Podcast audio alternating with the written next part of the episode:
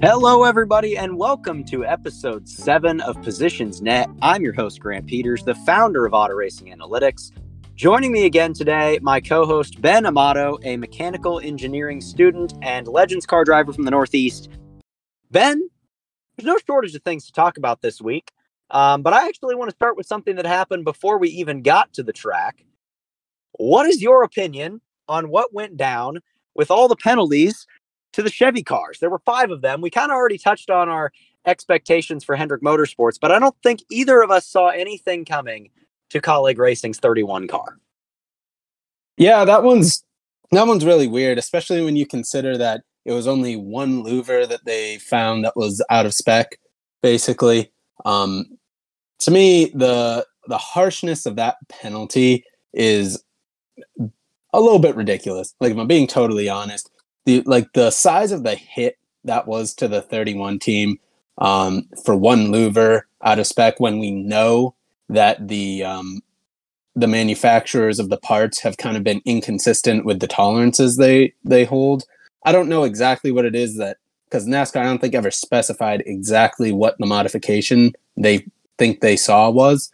Um, but to me, it just it seems a little ridiculous. Uh, I don't uh, from a performance perspective, I have no idea why you would just modify a single louver unless one of them was just so grossly out of tolerance um, that they just had to make a change to it. I know Chuck and Knaus talked about like you know just, just trying to make sure that the the hood could close and stuff like that. Like I don't know. Uh, I, I get the frustration from the team's end because if you have no control over this manufacturing process and the tolerances that these teams hold for performance is insane. Like we're talking about to the thousandth of an inch here. Like it's it, incredibly tight tolerances they're holding manufacturing these parts. So it's definitely frustrating when the single source suppliers aren't holding those same tolerances and are taking the parts out of their performance windows. But with the Kaulig situation it just to me to only have one louver modified, that just that kind of suggests to me that either there was a legitimate issue in terms of like trying to get the hood to shut, or that they literally didn't modify the part at all and they got it that far out of spec. That that's what it suggests to me. Yeah, it just it's not a good situation at all. Uh I don't understand why we see such an issue with the teams modifying the louvers to begin with. I understand it's a single source part, and I think that uh, I think that there's probably some issues with them that the teams are fair in having a gripe with. That being said, if the teams are simply making minor adjustments to make them fit, I don't understand why we're penalizing a hundred points for that. I don't understand why Kaulig Racing it, like I, am sorry, there's no way that they modified just one louver on one of their two cars to try and gain and that doesn't make any sense to me. Mm. Um, a hundred points is also absolutely killer to Kaulig Racing because if you look last season, Justin Haley finished 22nd in points, scoring a grand total of 699 points. Um, so you mean to tell me you just took away one seventh of this team's points a year ago? That's like what, 14% ish? Mm. Uh, that's killer. You you add 100 points to Justin Haley's total from a year ago, and suddenly he is, as far as guys that missed the playoffs, behind only Erik Jones, Martin Truex Jr. So he would have finished 19th in points if you give him another 100 points up from 22nd. You drop him 100 points from 22nd, and he goes down to 25th. You look at the uh, standings right after the playoffs started at just the regular season sta- point standings. The difference between 11th and 20th is 100 points. This 100 points could very easily be what takes Justin Haley entirely out of playoff contention. And that's a lot of money. Like this team's being fined what, a hundred thousand dollars? That's going to be nothing in comparison to the amount of money they're going to lose in the end of the year points fund.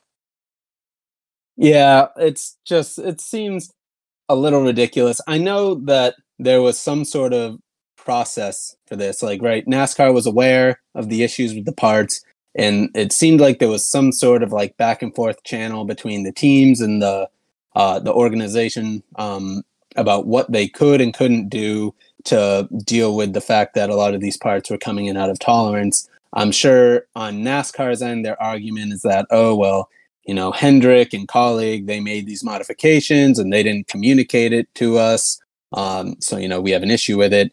It's just like you were saying, when you're having, when you're forcing teams to run parts that they have no input in manufacturing, you have to make sure that the company in charge of manufacturing those parts are manufacturing them exactly to the tolerances that were agreed upon at the beginning of the season.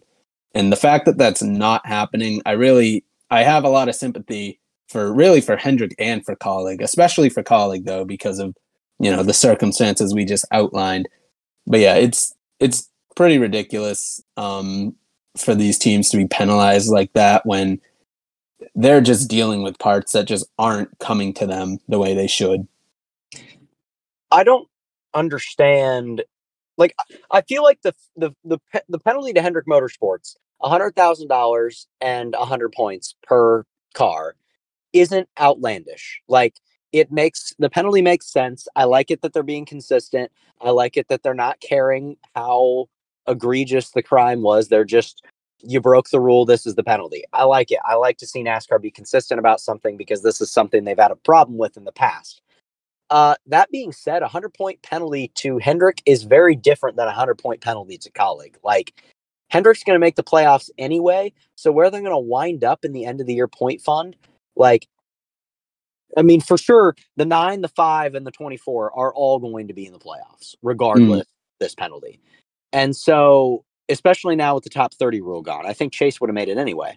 But the 48's probably going to make it as well. Even if he doesn't, we're talking about those three cars. They're all going into the top 16, and then they just advance up the standings through advancing through the rounds. And all of a sudden, it's like this never happened. Like mm-hmm. they're going to be at a disadvantage because they'll be down some playoff points, a pretty significant amount, and that's going to hurt them a lot. But they're still going to be up there near the top. And with the way this charter system works, you have to finish good year after year after year for your charter to be worth more money for you to get paid more. So this 100 point penalty is going to wind up hurting Kaulig racing for like three years. I just don't understand how that's fitting to the prime, especially for that team. Yeah, for sure. And I, I, I agree with what you're saying. I do like that NASCAR is being consistent with their penalty. Um, and I do want NASCAR to be consistent with their penalties. But it's just my issue is that if you're not if they're not going to make sure these teams are getting parts that fit the tolerances they agreed to, then it's kind of hard for me to fault the teams for wanting to at least bring the part to within the agreed upon tolerance. That's that's my whole issue with it. You know, it'd be one thing if NASCAR kind of came out and said, "Oh, yeah, Hendrick's trying to say that they modified this part to try to fit the agreed dimensions, but in reality, they actually modified the part beyond that, and it was giving them a f- performance advantage in this area if NASCAR came out and said that, I would be more on board with it, right? Because then Hendrick can't raise their hands and be like, hey, we're just trying to get these parts back into the window that they're supposed to be in because NASCAR is not doing anything about it. You know, if NASCAR specifically comes out and says, nope, that's not what they were doing, this all kind of goes away, in my opinion. Right. And so that that's just that's my whole issue with it is that, like I said, if you're going to force teams to run spec parts, you have to make sure those spec parts are coming in the same. Because if they don't, and if they come in out of tolerance for Hendrick, now Hendrick is going to be at a performance disadvantage and they didn't do anything wrong. You know, they couldn't even have a say in it because it's a spec part and it just came to them out of tolerance. So that's my whole issue with it. I think the Hendrick Motorsports one looks super suspicious because they collected all eight louvers. Mm. Um, that being said, I don't see any way that Kaulig Racing modified one louver. That doesn't make yeah. sense, especially for a poor performance advantage. Maybe they had to do something funky to it to make it fit in the car, mm-hmm. but I, I don't see it being something they were trying to cheat the system with. I don't know the de- none of us know the details of the Hendrick Motorsports ones, but mm-hmm. that one looks like it could at least be something. That being said, I don't buy it being a massive performance advantage um, because it's a louver and nothing crazy happened when they had them stolen from them in Phoenix. So, yeah, know. no. It, yeah, I mean, it's definitely, like we said last week, it wasn't the reason for their speed. Uh, we saw that at Phoenix, obviously. It's not going to make a huge difference. Obviously, you know, you're looking for every little advantage you can. Um, and I think part of, you know, talking about, oh, why Kaulig maybe would have modified only one, um, part of that could just be that, like, different teams hold their tolerances to different standards. You know what I mean? So for Kaulig, maybe they got their louvers and, you know, three of the four were within their tolerance, whatever that is. You know, maybe it's not to the thousandth of an inch. Maybe it's you know a little bit more reasonable. Um, you know, maybe it's like a hundred. This is just I'm just throwing out numbers. This is not um, you know based on anything, right? But that could be an explanation. Whereas you know Hendrick being like a top tier organization, if they hold their tolerances to maybe a more strict standard, so maybe they hold everything to like the thousandth of an inch, where Kaulig's holding everything to the hundredth of an inch that could be an explanation of why oh Kaulig only modified one because it was only one that was that far out of tolerance versus for Hendrick it's like okay well we hold this tighter standard and all four of these don't fit the standard that we held you know in our CAD models or whatever when the manufacturers were submitting their body designs. That could be the case. Um, obviously it could also just be that Hendrick was trying to find a performance advantage. Like you said we don't really know but um, that's just kind of my speculation on it. I think it'll be interesting to see what the appeals panel has to say about this. And uh, I don't remember, did Kaulig agree? I know Hendrick is appealing it, and I know they're trying to use kind of the same route that uh, that Roush used a year ago to get out of their first penalty. Yep. Um, is Kaulig appealing or not? I don't remember. Yeah, I also can't remember. I don't remember specifically seeing anything about them appealing, but I'm not entirely sure. Um, Kaulig Racing is also appealing their penalty. Okay, just wanted okay. to check and make sure before I said that, but at least in the hands of Kaulig, I really hope that they get that overturned because that just yeah. seems outrageous to them. Hendrick Motorsports, um, I just hope that they figure out if they really cheated or not. And if they didn't cheat, give them their points back. If not, uh, I stand by the 100 point penalty. You know, like yeah. it, I like NASCAR being consistent, um, but I don't think that Kaulig one is consistent, in my personal opinion. Um, okay. That's enough talk on penalties. Let's get to this Atlanta race, even though it was really kind of uh, two different Atlanta races. There was the first one and the second one. Um, and the only thing that separated them was just kind of a random break point in the middle of the race. Uh, ben, what was your opinions on that race? Yeah, so I feel like a lot of people maybe aren't going to agree with this take, but for me, uh, specifically stage three, that's what I would want this style, you know, plate racing, whatever you want to call it, super speedway racing. That's what I would want it to look like. So, you know, you have the Atlanta track, you know, the already they have the the asphalt starting to wear out a little bit.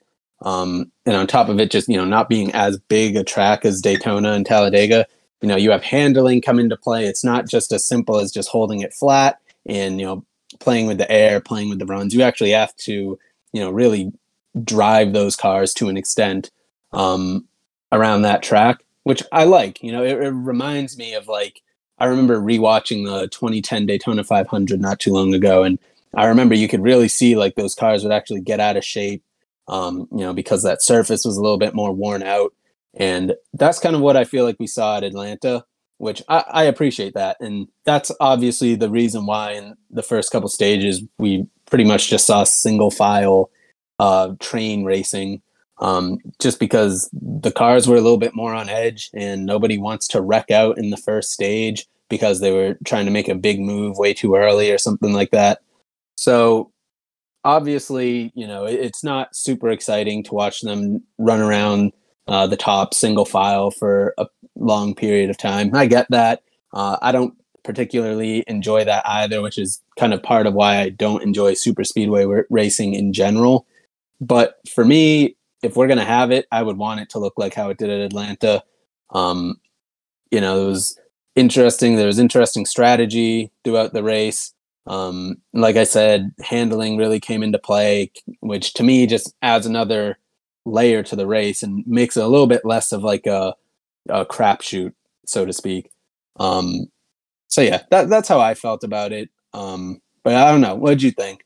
I also quite enjoyed stage three of that race. And here's the difference between you and I, Ben, is I love restrictor plate racing. I think it is it's it's one of the things that makes NASCAR special and unique from everybody else.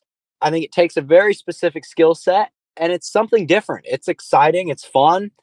Um that being said, it's not perfect.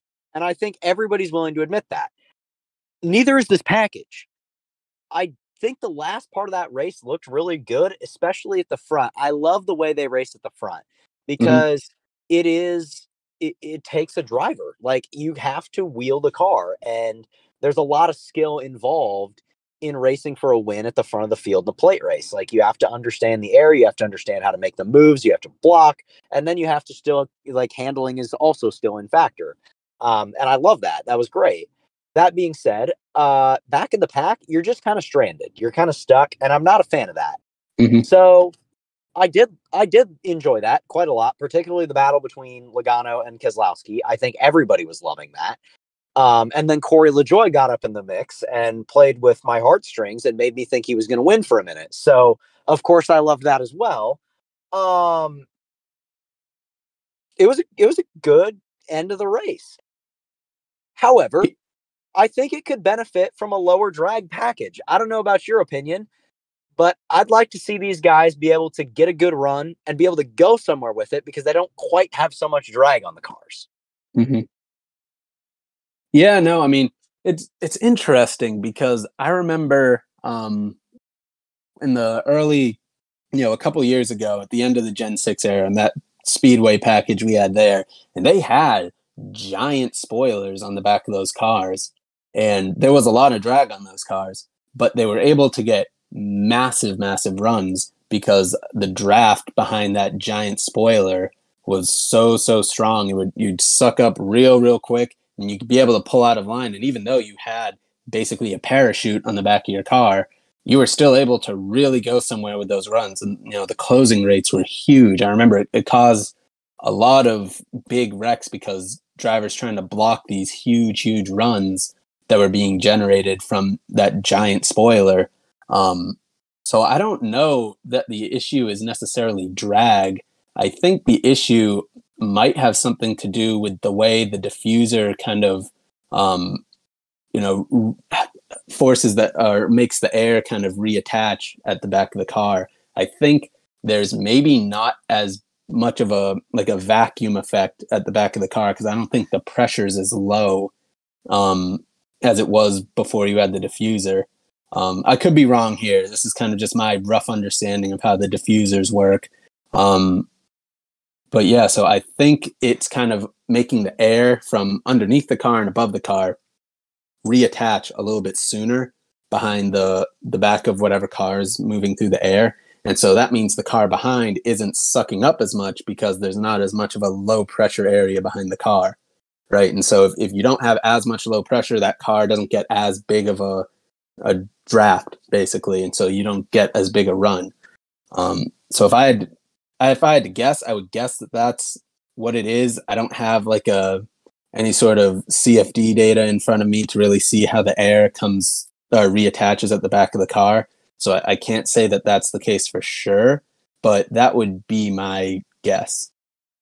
No, that makes perfect sense to me. And that was the next thing I was going to suggest because I remember when they first introduced the what the next gen car was going to look like. They were testing it at Homestead, Miami. That is something that I wrote down in my notes from that test way back then. Is I wonder how the diffuser is going to affect the plate racing.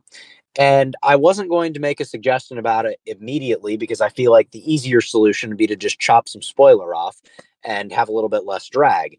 But I had kind of forgotten that uh, the Gen 6 car didn't care how much drag it had on it. It just got a massive run and went. So you could be right of that they just need it, it's confusing though because the drivers are going to complain either way i think is the Mhm. situation here so we just have to pick our poison because right now we have guys like denny hamlin and brad keselowski complaining and noah gragson i know was complaining about this as well that you can't go out on your own and make a move you can't hop up in the third lane and do something on your own. You can hop in the middle if your name is erik jones. If you haven't seen that video go Mhm. watch that. But uh you you can't do anything by yourself. And what i was thinking the solution to that would be would be just to have less drag on the car so you can carry that run further.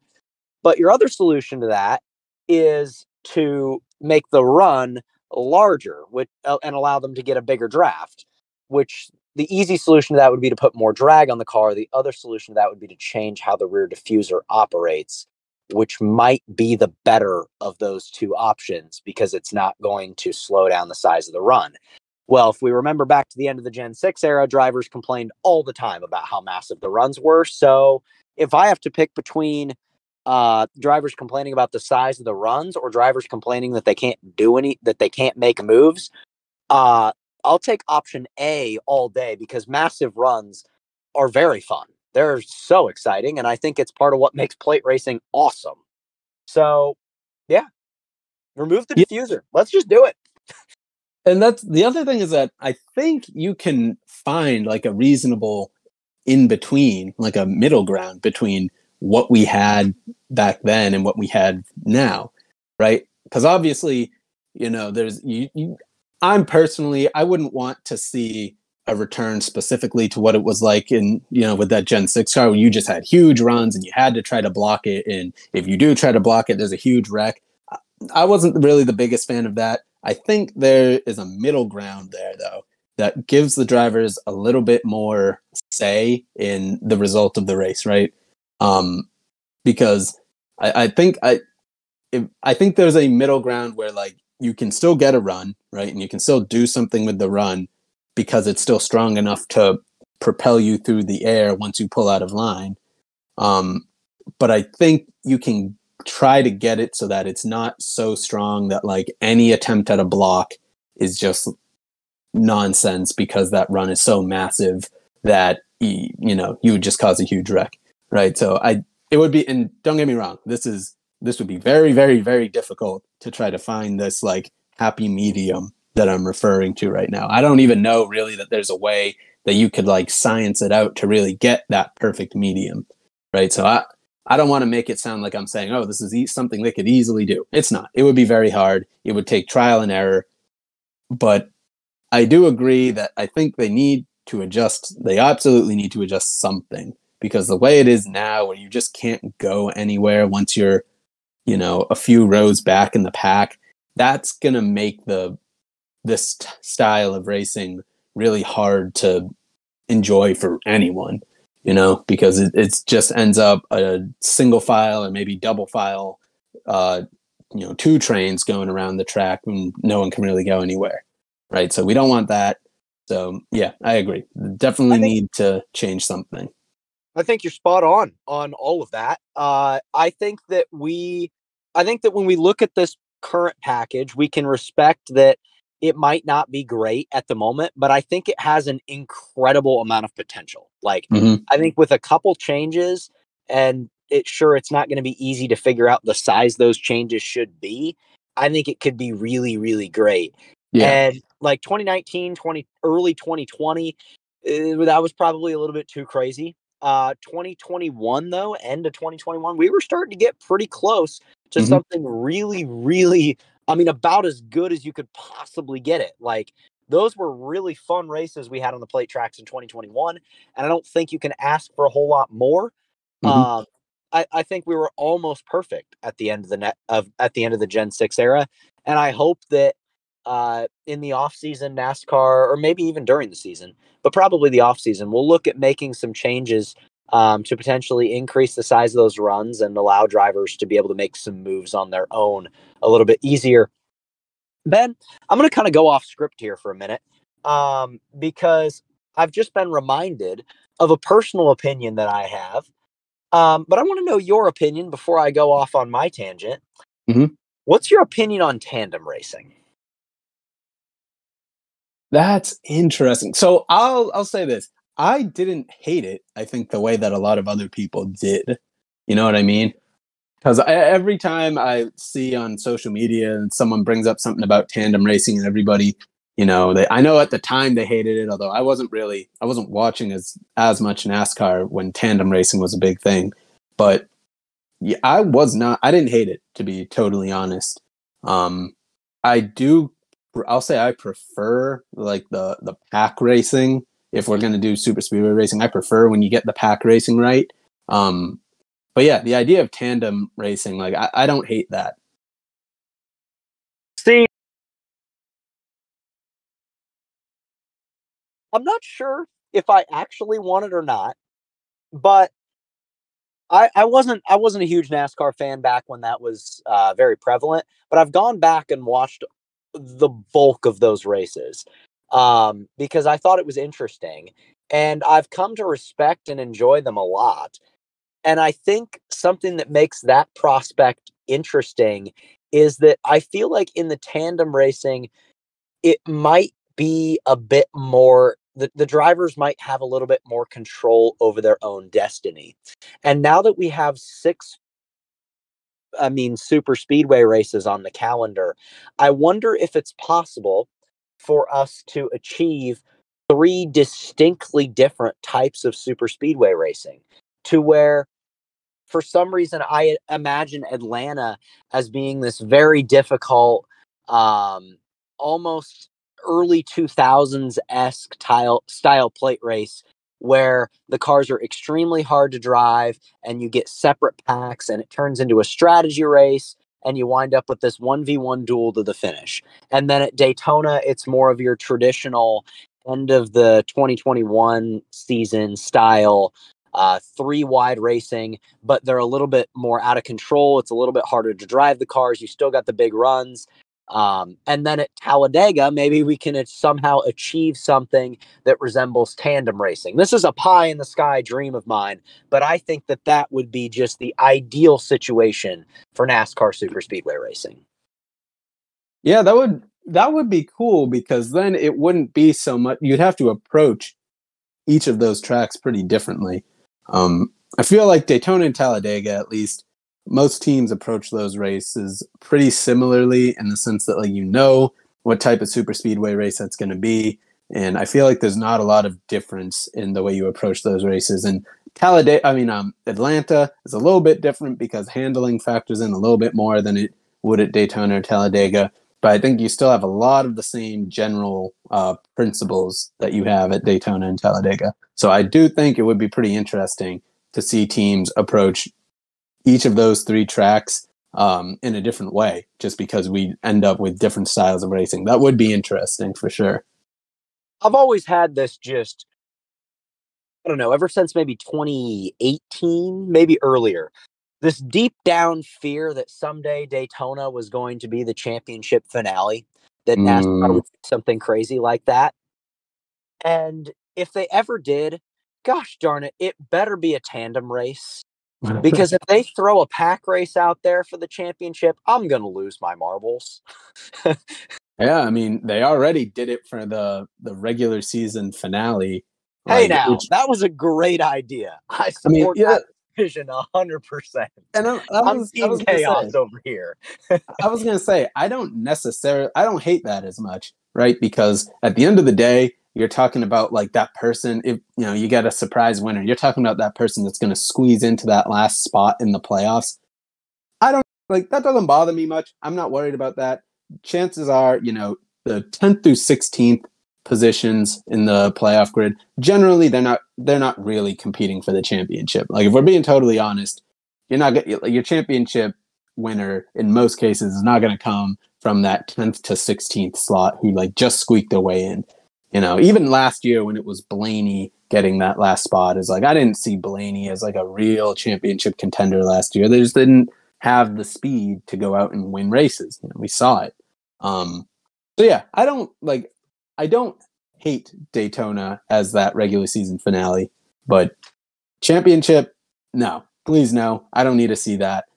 I already don't like that we have this one race like shootout for the championship. I really don't need it to be a, a drafting style or like super speedway style race.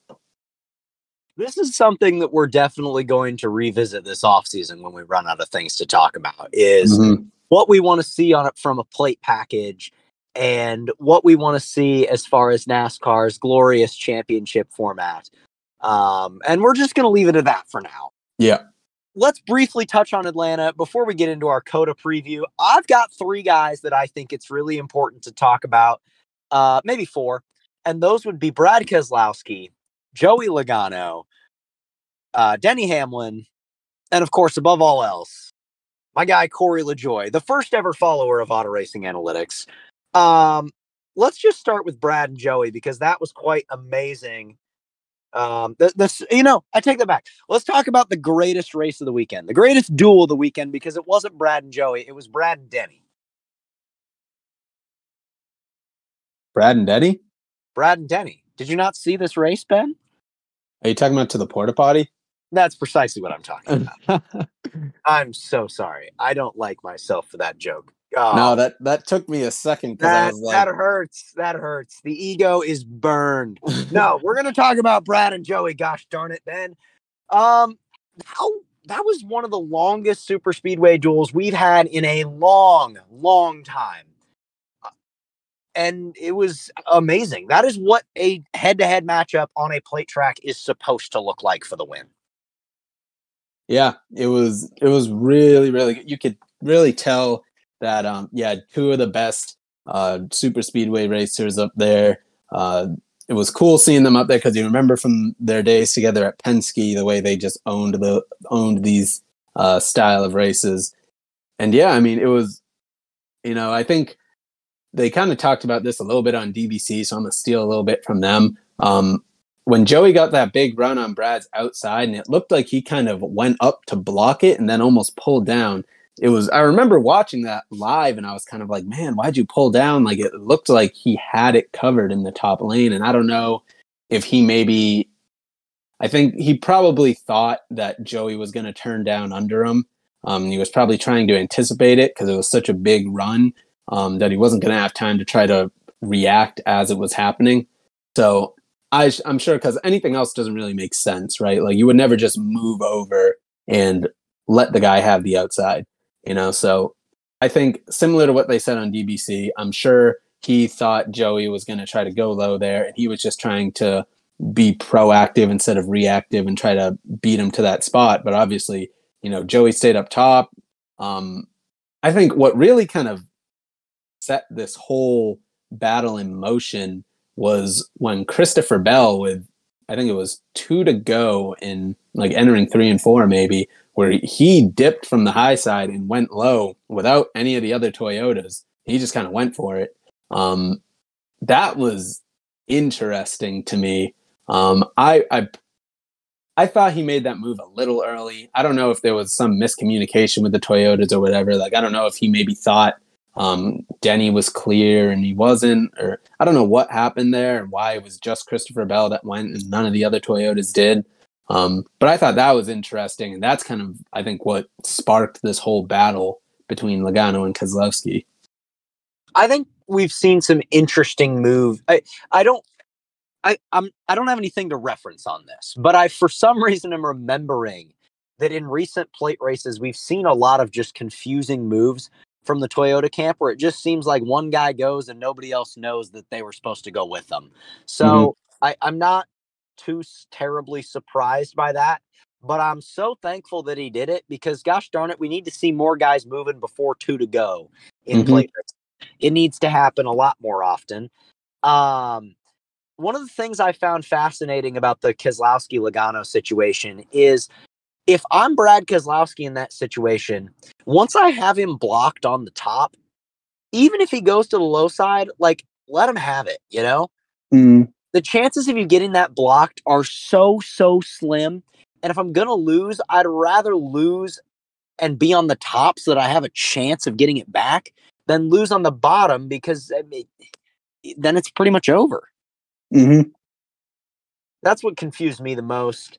Um I, I also enjoyed how it seemed like like when they were battling for the lead, like it's almost like you had to throw a slide job on a super speedway track because you would get these big runs into the corner and then like they couldn't quite stick them all the way. I don't know if that was just me, but that's how it looked in my head. Like when somebody would get a big run on the bottom, it, it didn't look like they could just hold that the whole time. Am yeah, I wrong? It, no, it definitely seemed like people were really struggling to kind of hold the bottom uh, for this race. And I mean, I think a few other drivers kind of talked about it um, with the track wearing out and you know handling becoming a real factor. It wasn't as easy, it really wasn't easy at all to just kind of run the bottom full throttle and just kind of you know hook it around there the whole time without sliding or slipping any of the tires. Um, so I think guys in general were just kind of having trouble running the bottom as easily, and so I think that's probably what led to this was just once you kind of made that pass on the bottom, you wanted to get back up to the top because generally that seemed like the lane that was having an easier time kind of getting going. Seems like it was kind of easier to run up top. You didn't have to put as much wheel into it. So you didn't really have to worry about sliding the tires as much. You could kind of roll the momentum a little bit easier. That's what it, it looked like to me. While we're on the topic of difficult to maintain on the bottom. Uh, Kevin Harvick and Ross Chastain. I have a very strong opinion on that. Uh, I don't think Ross hit him. I think that no. is 100% Ro- Harvick just ran out of talent and lost it. Like, do I think uh, Harvick's going to race Ross hard for that? 100% Ross is going to eat it, even if Kevin said in his interview that it's fine. Eh, he's he's still going to get it. That being said, I don't think that was Ross's fault for once. no, no, it really wasn't. I, I was the same way that I think everybody else was. I think the minute people saw it, they were like, oh my God, Ross Chastain running people over, like typical racing with no respect, like this and that. I was very mad because that was the wreck that took out William Byron. I was pretty upset about that. I'm not even going to lie. Um, so I was, like, too because I had him pegged to win the race, and then now I look like a fool as he's piled up in the fence. Yeah, no. So I was kind of like, man, what is Ross doing? Like, it's Atlanta. Like, they've been talking about how the cars are pretty unstable, especially on the bottom. You know, you weren't able to really push and shove as aggressively in the corners. Like, um, I think it was maybe Buescher talked about like, oh, I hadn't really, I hadn't pushed anyone in the corner like all day. I don't know what they were doing. I'm just sitting here like, I cannot believe he's just this like you know, blind. He's just driving in there, slamming in the back of the four car in the middle of the corner. And then, yeah, they, they kind of showed those replays again. They really zoomed in. You could see, like, yeah, no, um, he just kind of took the air off his spoiler and kind of sent the four car around. It wasn't until he got loose, um, was already sideways that Chastain actually made contact. So, yeah, we the booth gave him an apology. I also owe Ross Chastain an apology. I'm sure he was really concerned about my opinion.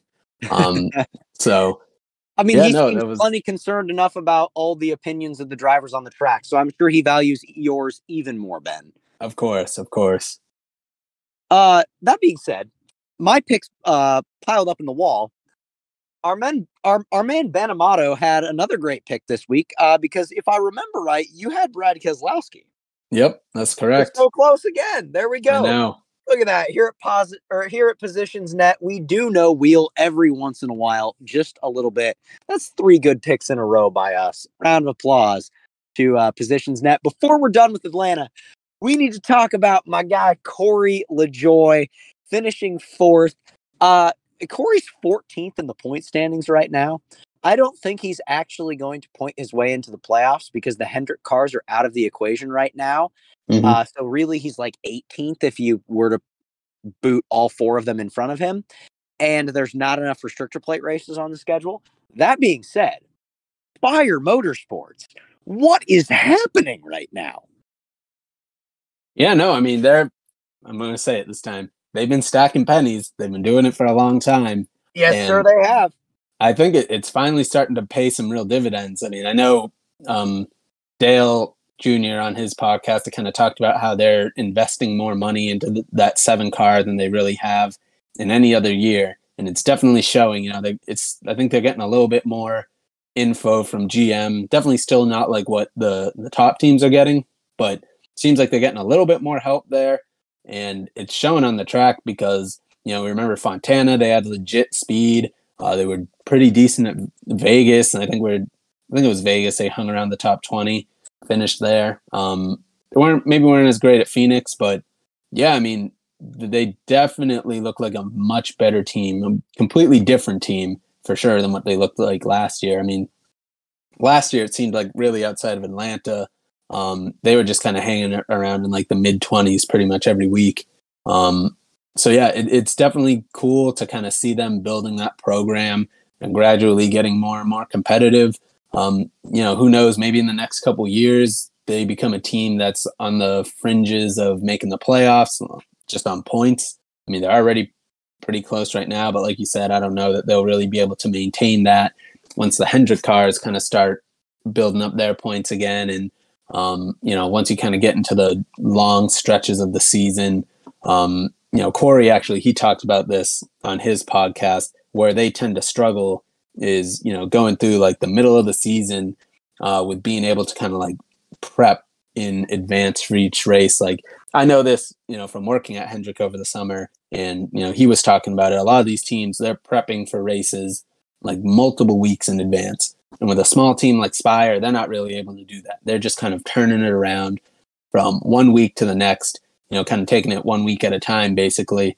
Um, and so he was saying once they kind of get into the middle of the season, that just kind of starts to become a real tough grind for them to keep up with everyone else while these teams are kind of spending two weeks basically focusing on a given race. Um, so we'll see if they're able, what kind of performance they're able to, you know, kind of consistently put out over the season. But definitely a lot of good progress for that seven car, and uh, hopefully they can kind of keep it going and you know keep building on that program, keep stacking pennies.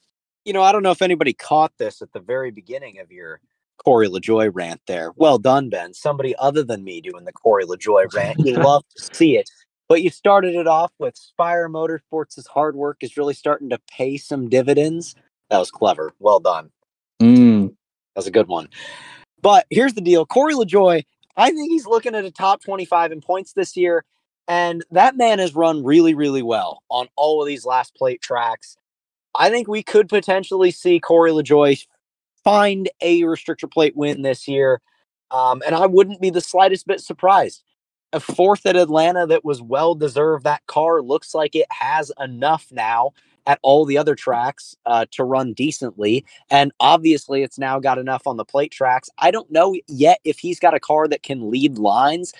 I remember watching at Daytona, it just didn't seem like that seven car could quite lead very well. Mm-hmm. Um, but he's definitely got a car that can maneuver around and uh, hang up there in the pack. And I think he's starting to gain the respect of the pack now to where people will make moves with him um, even if he can't necessarily lead those moves very often.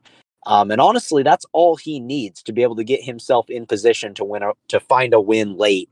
So, for the sake of uh, entertainment and being Team Chaos, I'd love to see myself a Corey LaJoie victory before this season's over. But we're just going to have to wait for Talladega to even consider that again.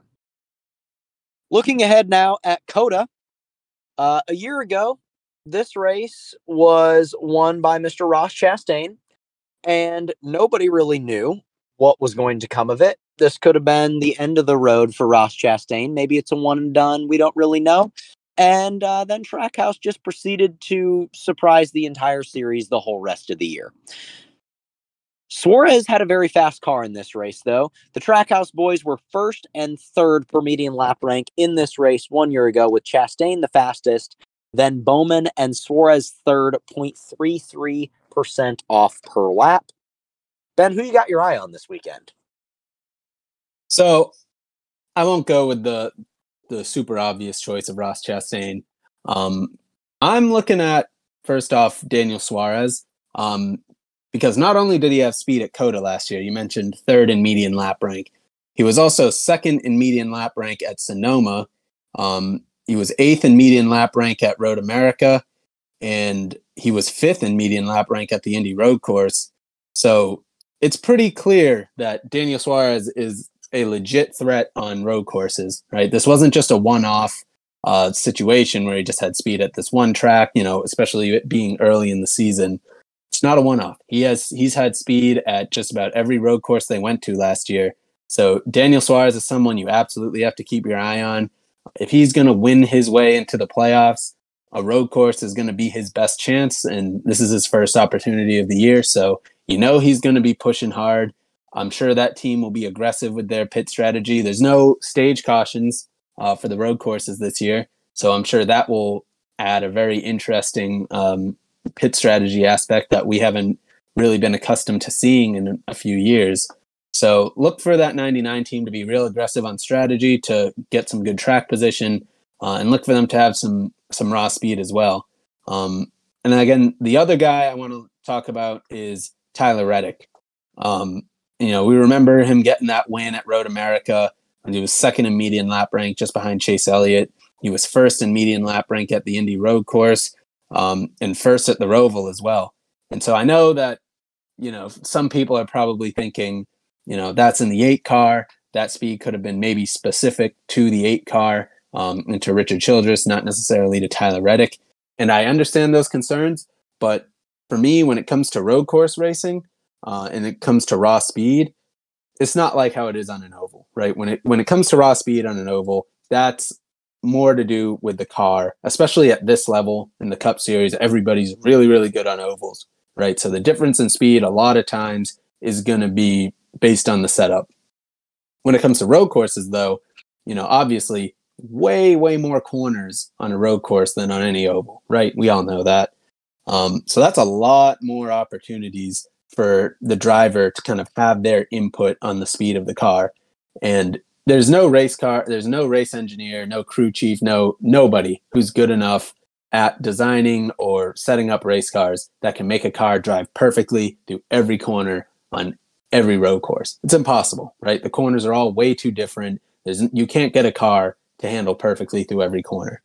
That's why the driver at some point has to use their ability to make up the difference in a corner where their car is lacking, right? And clearly Tyler Reddick's able to do that. I mean, like I just said, he was first in median lap rank at two of the road courses last year, and he was second in median lap rank at one of the other ones, was able to get a win on a road course.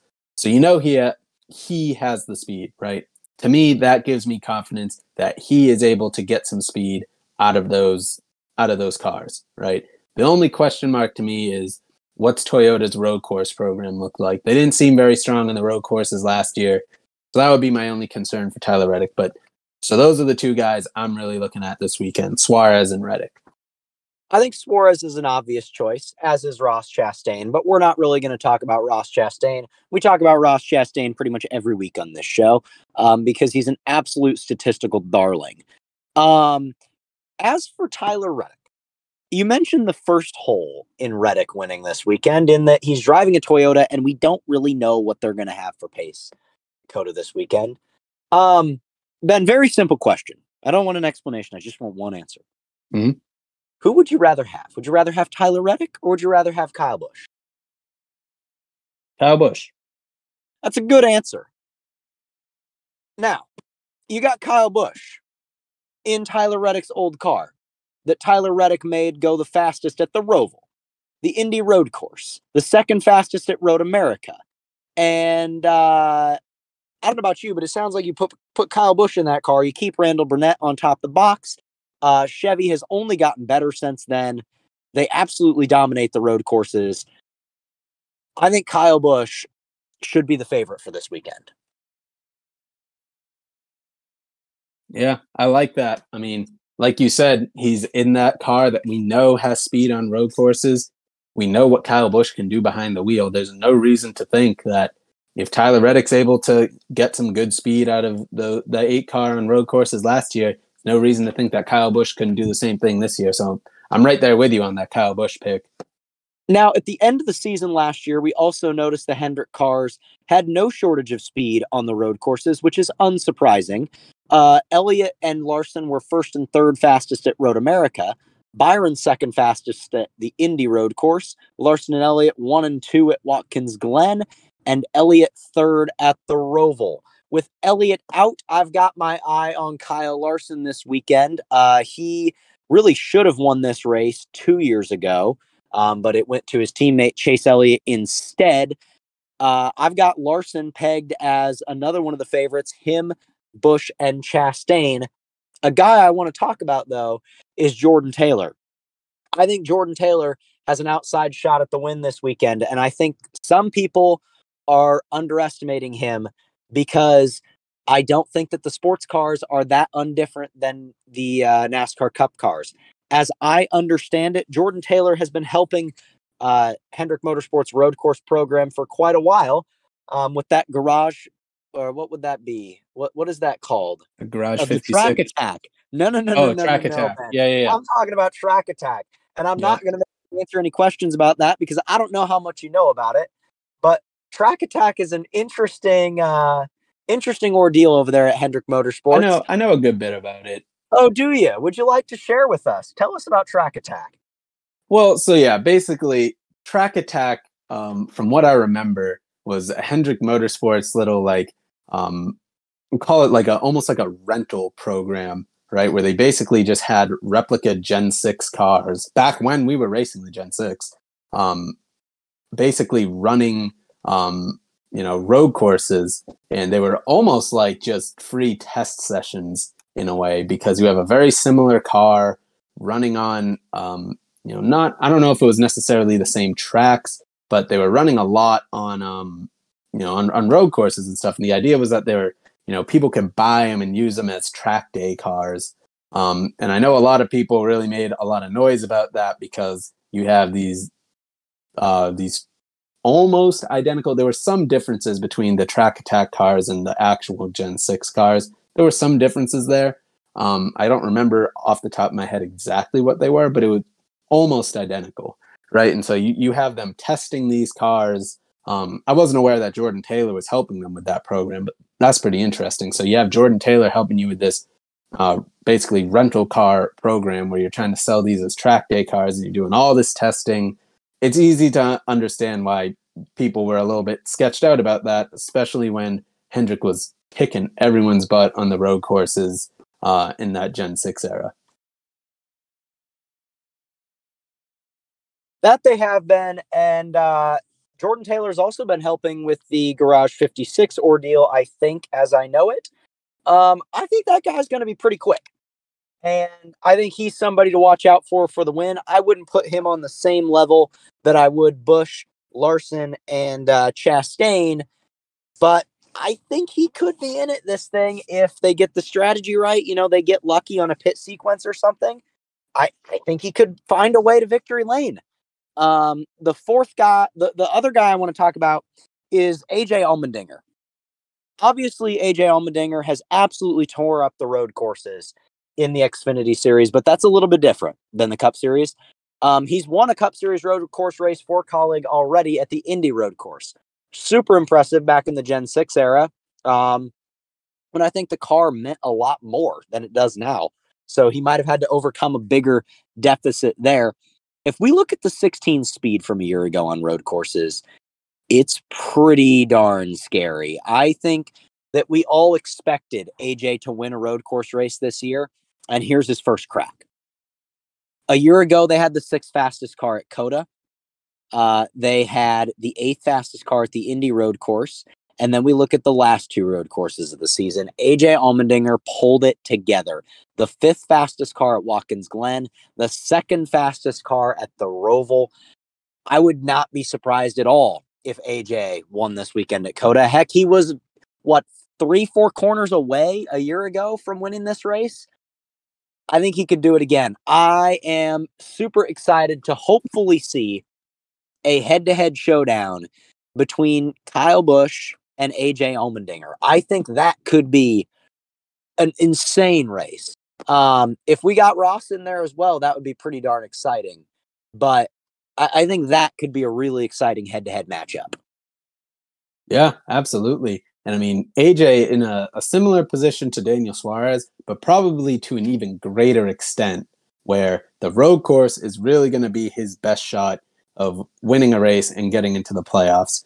I think Suarez is more likely to be able to point his way in just with how much, how fast Trackhouse still is, uh, and you know where we've seen Kaulig speed at so far on uh, some of the traditional ovals. So for for AJ, this is really kind of uh, their shot to win a race and get their way into the playoffs. So similar way with Suarez, expect them to be aggressive on strategy, expect them to be looking for track position. Um, yeah, I AJ is definitely going to be a big threat to to win this race. Like you said last year, he was right there, a few corners away from winning it before he got shipped by Suarez. I mean, by Chastain. So definitely look out for AJ Allmendinger this weekend.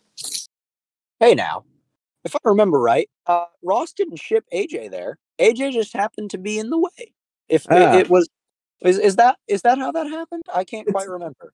It's all about your point of view. You know, one person may view that as Ross sending him. Another person may view that as AJ just being in the wrong place at the right time. You know, Ross's front bumper was already where AJ's rear bumper was. So I mean, you know, depends on your perspective. You know, if if I look at that corner, I'm pretty sure that's where the car goes. I mean, just, yeah.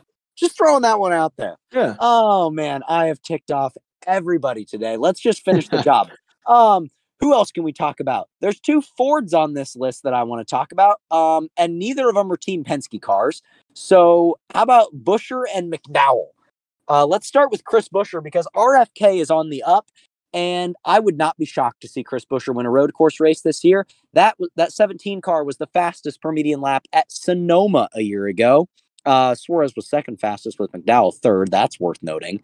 Uh, he had the fifth fastest car at Road America, the seventh fastest car at Indy, the sixth fastest car at Watkins Glen, and we don't talk about the Roval. So that's four. Yeah, four road course races that he had a very solid car in.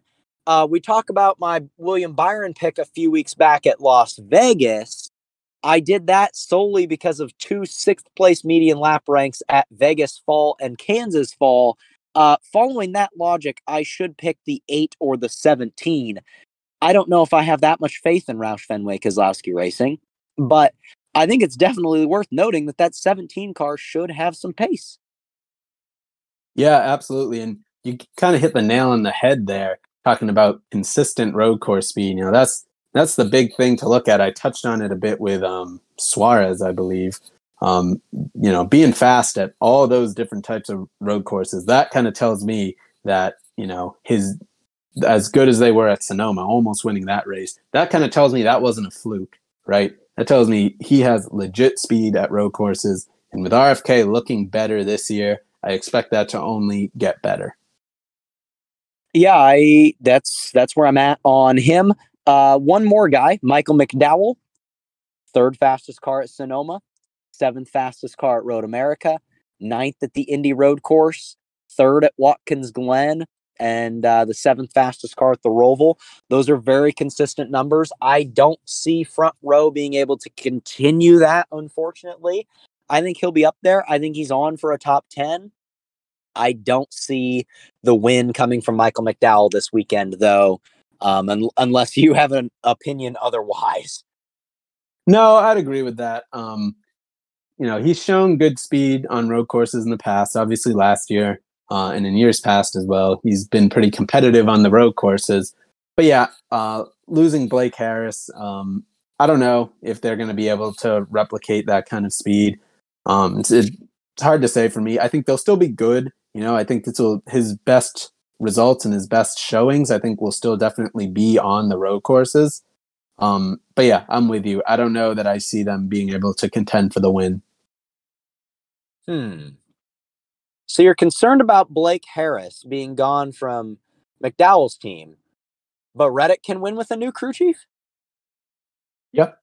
Yep, because um I think he got better resources overall at 23XI uh, for him mm-hmm. to kind of tap into. And even then, it it is dependent on what you know Toyota is able to bring to the table. I was a little hesitant.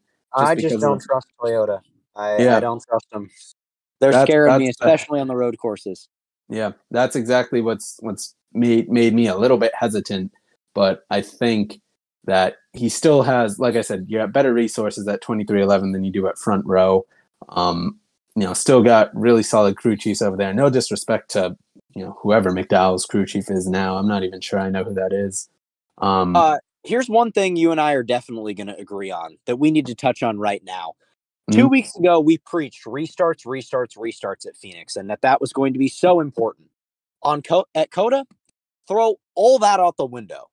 Um, I will be surprised if we see any more than four restarts all day.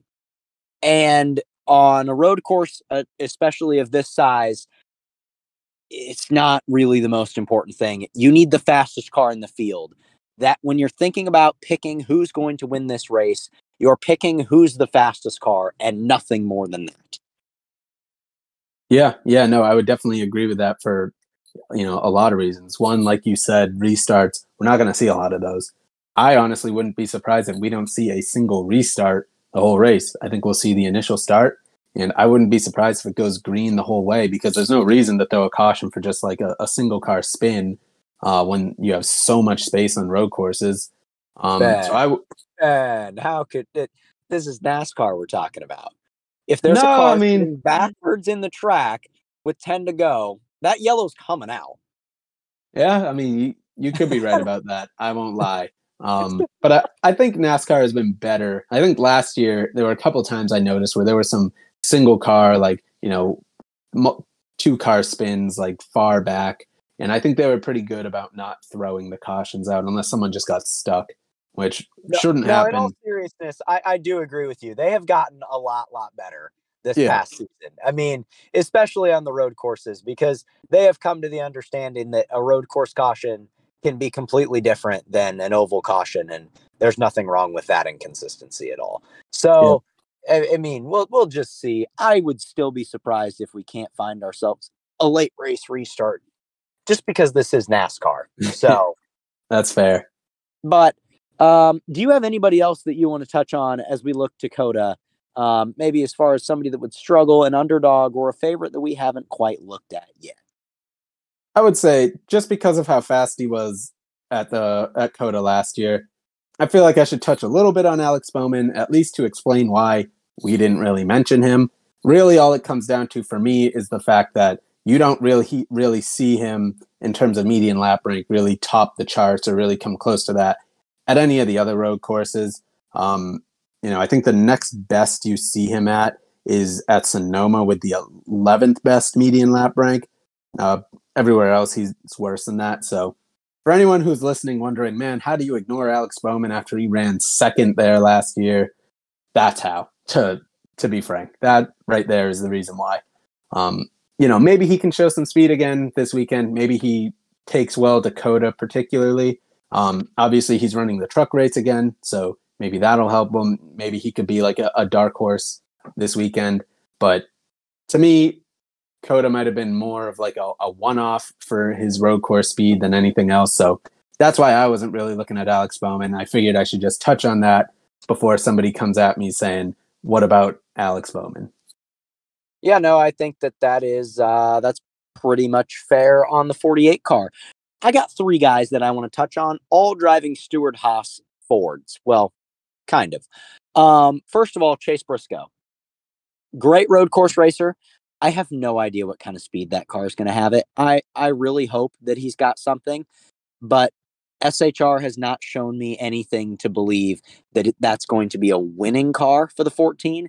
Mm-hmm. Um, he was up there in this COTA race a year ago, despite having the 14th fastest car. You look at his other speeds, they look pretty similar. 12th at Sonoma, 13th at Road America. What would the 18th at the Indy Road Course? It's just not really that great across the board. So I, am not expecting a whole lot out of Briscoe. Now, his teammate Kevin Harvick, this confuses me a lot. The fifth fastest car at the Roval pops up, um, that's odd. I didn't expect that speed out of him. You also see him pop up as the fifth fastest car in Sonoma. So maybe Haas has some potential. Whether they will extract all of that, I don't know. And whether they can turn it into a winning car for either of those guys, I don't, I'm not confident enough to look to them yet. But I really hope that they surprise me because I think the potential is definitely there. Yeah, I think I agree with pretty much everything you said there about Stewart Haas. There, they've been inconsistent. Um, so yeah, hard to put any real faith in them having winning speed this weekend. the last guy that I want to touch on before we get into picks for this weekend is Jensen Button driving the 15 car for Rick Ware Racing. That is a full blown Stewart Haas effort, as far as I know. Mm-hmm. Um, I think that car should be solid. That being said, he, he is doing he's doing the Garage 56 stuff, so he might have some experience to make it worthwhile. Um, a top 20 would not surprise me out of that 15 car in the slightest. I think he is perfectly capable of putting forth that for that team. Yeah, definitely. I agree with that. Um, All right, let's start with our picks for the, the. We're gonna we're gonna throw this for a loop. We're gonna pick from the ringers first. Who is gonna run the best? Of it's Jensen Button, uh, Jimmie Johnson, uh, Jordan Taylor, Cor- uh, Connor Daly. Is there somebody else? I feel like I'm missing somebody. Kimi Räikkönen in the 91. Kimi Räikkönen. How did I miss Kimi Räikkönen? Ben, who you got and why of those six guys? Ooh, that's tough. I have to go with Jordan Taylor, uh, just specifically because they're going to have 50 minutes of practice. That's going to be plenty enough to get him accustomed to this car, I think. And, you know, he's great in the sports cars, obviously. So um, my guy's Jordan Taylor. That's who I wanted to go with. That's an outstanding pick. I brought him up for the win, but I will not pick the same guy as you um, because that's boring. Mm-hmm. So I'm gonna go with Kimi Räikkönen mm-hmm. because mm-hmm. he is he's done this before, so he's got a little bit of experience. We're going to COTA, um, which is a more F1 style track, a little bit bigger. Um, and it's a trackhouse car, which is the main reason that I'm going with him because that 15 car, I just don't see it. The 50, we've seen nothing out of. Yep. Jimmie, I love you, Jimmie. You're the you are the goat, but I just I don't see it for you, man. No. Uh, I just don't think that that 84 car is going to have the pace he needs in it to be the best of those guys. He might he might run second of these guys to Jordan Taylor, um, but I don't see him outrunning Jordan Taylor. While I think Kimi Räikkönen could pull up with the car um, to potentially best Jordan Taylor. So I'm going with Räikkönen as much as I want to pick Jimmie Johnson um, because he is the greatest of all time, and nobody better argue with me on that one. Mm-hmm. Um, that takes us to our win picks. I'll let you go first again, Ben. Uh, you're kind of on a roll right now. So keep it going. Who we got this weekend? Yeah, you know, I I really really want to pick Kyle Larson, um, but this is going to be a little contradictory. But I'm gonna go with Daniel Suarez, and I say it's oh. contradictory because I know I I believe I predicted him missing the playoffs, so I know I'm, I'm, I'm contradicting myself a little bit, but Trackhouse has shown to be really fast still this year. That was the only that question mark was the only thing that really kind of had me keeping him out. So now that they've shown that speed, I'm thinking Daniel Suarez is going to pull off a win and make the playoffs. Yeah, uh, we both snuffed Suarez on the playoffs in our predictions, and uh, he could definitely get the job done on Sunday, and it wouldn't entirely surprise me. He's going to have a car capable of doing it, I'm sure. Um, and his teammate Chastain will as well. I only briefly looked at Suarez, and it's really, really difficult for me to pick against last year's winner, Ross Chastain. But I've got to go with Kyle Busch. Mm-hmm. I think that that eight car is going to have a lot of speed. Kyle Busch is more than motivated. He's a good road course racer. He's been good for Toyota in the past, even if it's been a while. I just feel like Toyota's road course program hasn't uh, worked for him in these past few years. I think that he gets into what is quite possibly the best to third best road course car in the field here. And with Chase Elliott out, I see I, I, see Busch being the guy. It's really hard to pick against Kyle Larson in a Hendrick car. It's mm-hmm. hard to pick against the talent that AJ Allmendinger is. And it's hard to pick against a year ago's winner, Chastain. But I'm going with Kyle Busch. Yeah, I like it. I think we both went a little bit outside the box uh, with our picks this week. I think we both kind of sidestepped picking the glaringly obvious choice, which I like. So credit to us for doing that. I think it's difficult though because there I mean it's not as glaringly obvious as it seems like it should be. You look at the mm-hmm. list of guys and you're like it should be a Hendrick car. It should be the five.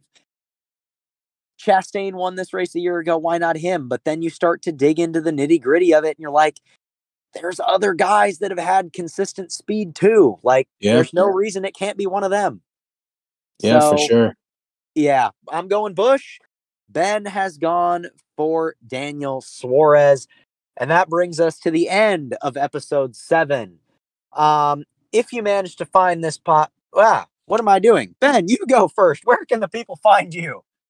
Yeah, so everybody can find me at on Twitter and on Instagram at Benamato24A. The racing season's getting close. First race is going to be April 22nd. Um, so I'll be posting about that. So, you know, give me a follow to keep tabs. Can't wait, man. Good luck to you out there in the Legends cars. Thank you. Uh, as for myself, if you manage to find this podcast without following the Twitter, congratulations to you. You are really something special. Uh, subscribe to this podcast and then go follow the Twitter. That's Auto Racing Analytics on Twitter, AR underscore analytics. Uh, over there is where I'll be posting about all the data uh, that we talk about in this podcast. There's also links there to the newly rebuilt autoracinganalytics.com. Uh, that's where you can find the complete sheets of the data. Uh, I'm assuming that after maybe Richmond or so, I will be posting uh, the averages for all the stats in 2023 and then keeping those up to date. Those just haven't gone up yet as uh, we haven't had enough races for the data to be all that representative. Um, but I will continue to post weekly recaps over there of the uh, median lap ranks for the Xfinity truck and Cup series um, for you guys to look through the percentage off the leader and stuff like that um, as well as the full data once that gets up there. But the 2022 data is on there for you to look at for you to look at now as well. Um, I think that's everything. Ben, final thoughts. Oh, my final thought uh, is a little unrelated, but the Cup Series had a tire test today at North Wilkesboro, and oh man, I am excited. I've seen some videos, and it's just kind of giving me little goosebumps seeing the cars going around that track. So excited for that gosh darn it, Ben, you stole my final thought. I was going to comment on how slow the trucks looked and how excited I was that it looked like there was going to be high tire wear on that little short track in North Wilkesboro. But now I got to change my final thought. and uh, I got to remind everybody that Ricky Stenhouse Jr. is a NASCAR Hall of Famer. And I got to talk about Corey LaJoie looking so good at Atlanta this weekend. That's my final thought is that I'm really hoping that we get to see that again from that seven team, even if it isn't this weekend at COTA. Um, so for an underdog this weekend, instead of Corey LaJoie, keep your eye out for Michael McDowell. Uh, because I just don't think the seven car is going to be the one to watch for an underdog this weekend. Thank you all so much for listening. This has been episode seven of Positions Net. We'll see y'all later.